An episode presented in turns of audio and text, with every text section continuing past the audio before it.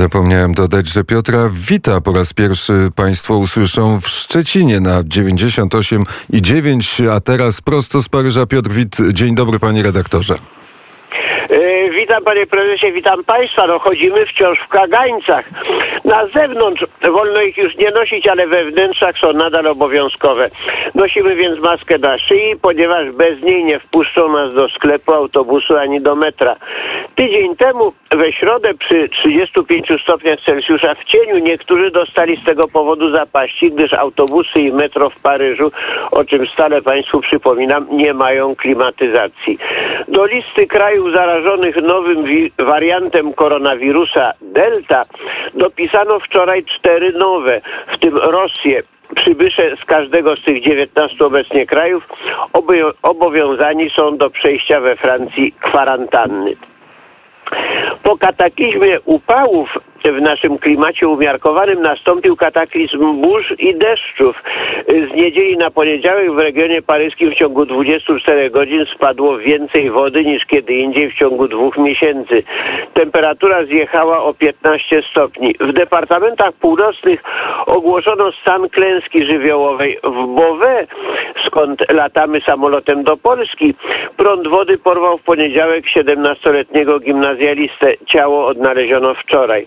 Przy takich znakach na niebie i ziemi odbyły się w ostatni weekend wybory do Rad Regionów.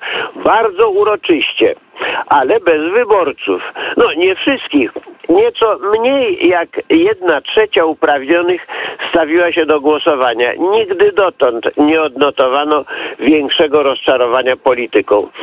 Większość prezydencka uzyskała 10% poparcia. Jej przedstawiciele mówią jednak nadal uparcie i bez uśmiechu o większości od momentu, kiedy Emmanuel Macron został wybrany głosami 25% Francuzów. Oto paradoksy demokracji, ale są i większe. W wyborach regionalnych odbywanych co 6 lat zwyciężyli przeważnie kandydaci Rassemblement National Marine Le Pen i republikanie nazywani prawicą. Każdy, kto zetknął się z polityką, sądził, że lewica to marzyciele, idealiści, przejęci dolą ludu, walczący przeciwko zastanemu porządkowi rzeczy o poprawę doli mas pracujących przeciwko tyranii pieniądza i przywilejów, w obronie wartości pracy, wysiłku, kompetencji. Dzisiaj doszło do pomieszania pojęć. Lewicą nazywa się partię rządzącą, która reformuje gospodarkę i wydaje ustawy w interesie najbogatszych. Prawica zaś to wszyscy inni, którzy się tej polityce wielkiej finansjery przeciwstawiają. Przy coraz większym rozwarstwieniu społeczeństwa na bardzo biednych i bardzo bogatych mówi się coraz częściej o rozwarstwieniu na wolnych i przypisanych do ziemi. Ci pierwsi to absolwenci najlepszych uczelni, posiadacze dyplomów cenionych wszędzie i poszukiwanych, obywatele świata, jak niegdyś mówiono. W każdej chwili, korzystając ze swoich uznanych na rynku międzynarodowym kwalifikacji, mogą przenosić się swobodnie z kraju do kraju w poszukiwaniu lepszej sytuacji. Wszędzie są oczekiwani, wszędzie witają ich z kwiatami. I są i inni, którzy tego nie posiadają, przykuci do ziemi jak katorżnicy do taczki. Y, politycy w pewnym sensie należą do tych ostatnich, przykuci do swoich okręgów wyborczych, specjaliści od intrygi, dbałości o własne interesy, a zwłaszcza od zdrady własnych ideałów. W grze wyborczej zmiana przekonań nazywa się zdolnością do tworzenia koalicji. Wielkie uznanie wyborców zdobył prezydent regionu północy Xavier Bertrand, republikanin, jeden z poważnych kandydatów w przyszłych y, wyborach prezydenckich. Wygrał y, ponownie wybory w swoim regionie ogromną większością, y, ale wobec klęski żywiołowej swego regionu Bertrand zawiesił własną kampanię prezydencką i zajął się wyłącznie potrzebami mieszkańców dotkniętych nieszczęściem. Rząd przeciwnie. Niepomyślny wynik wyborów regionalnych zdopingował partię rządzącą do kordliwego zajęcia się przygotowaniem wyborów prezydenckich.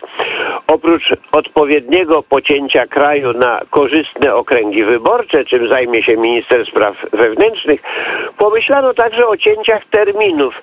Wybory mają zostać przyspieszone. Odbędą się już w kwietniu 4 i 18, kiedy wakacje szkolne w jednych regionach i święta w innych dadzą partii Emmanuela Macrona dodatkową przewagę.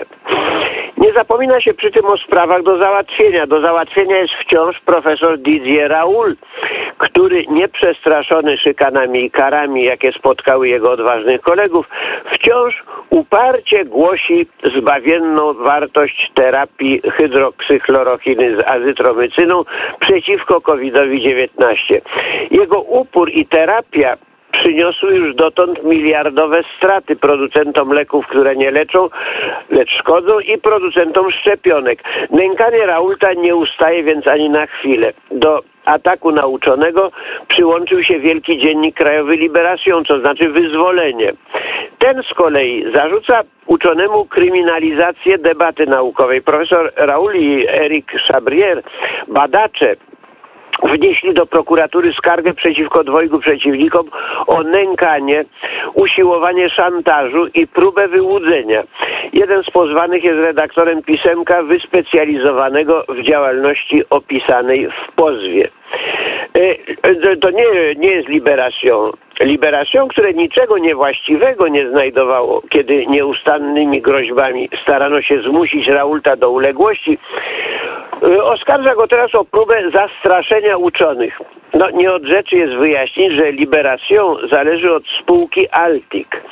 A Altic to pan Patrick Drahi, który z kolei zależy od BlackRock Zaś ten BlackRock, amerykański fundusz inwestycyjny, posiada pakiet kontrolny akcji Gilada 9,2%.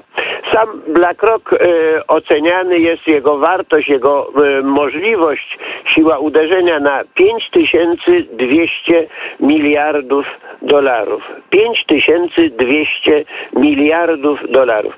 Poważnym przeciwnikiem Raulta, który go sekuje od rana do wieczora, jest kanał informacyjny BFM TV. Jak ujawnił dziennikarz Idris Aberkan, ta stacja telewizyjna to również pan Patrick Drahi, miliarder, a więc także BlackRock. Internauci komentujący wypowiedzi profesora poważnie się o niego niepokoją i zaklinają, aby na siebie uważał, gdyż profesor nie składa broni. Tytuł jego nowej książki brzmi Dziennik wojny COVID-19 zamiast odpowiedzi prześladowcom opublikował prostą tabelkę porównawczą remdesiviru i hydroksychlorochiny. To się przedstawia tak. Remdesivir koszt terapii 2000 euro, hydroksychlorochina 10 euro. Kroplówka remdesivir jej wymaga, hydroksychlorochina nie. E, czy zapobiega zgonowi? Remdesivir nie nie zapobiega. Hydroksychlorochina tak. E, czy powoduje arytmię? Remdesivir powoduje. Hydroksychlorochina nie. ATU. ATU to jest skrót ministerialne dopuszczenie do użytku. Więc remdesivir, e, owszem, tak. Hydroksychlorochina nie jest dopuszczona. Zakup przez Unię Europejską, remdesivir, tak. Hydroksychlorochina nie. Tydzień temu policja i prokuratura przeprowadziły rewizję w szpitalu uniwersyteckim w Marsylii kierowanym przez profesora. Formalnie, według komunikatu prokuratura prokuratora, według komunikatu prokuratora, rewizja nie miała związku z osobą Didiera Raulta, lecz z faktami sprzed dwóch lat dotyczącymi dyrekcji administracyjnej Instytutu z jej jednostką nadrzędną. Podejrzenia dotyczyły korupcji, ale w komunikacie prokuratora pojawia się złowieszcze słówko, które z czasem może nabrać charakteru ciężkiego oskarżenia. Prokurator mówi, że sprawa nie dotyczy bezpośrednio profesora ale czego nie dotyczy w ogóle.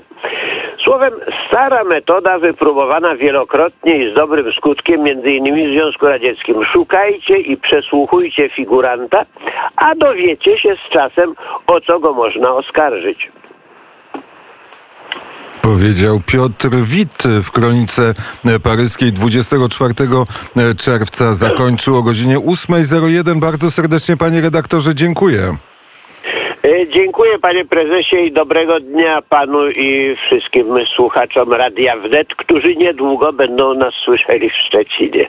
Już y, słyszą, już A słyszą. już, już nawet. Już a, nawet można Szczecin, Brawo. Szczecin, Białystok, Kraków, Wrocław i Warszawę i słuchaczy w tych miastach serdecznie pozdrowić. A teraz czas na wiadomości.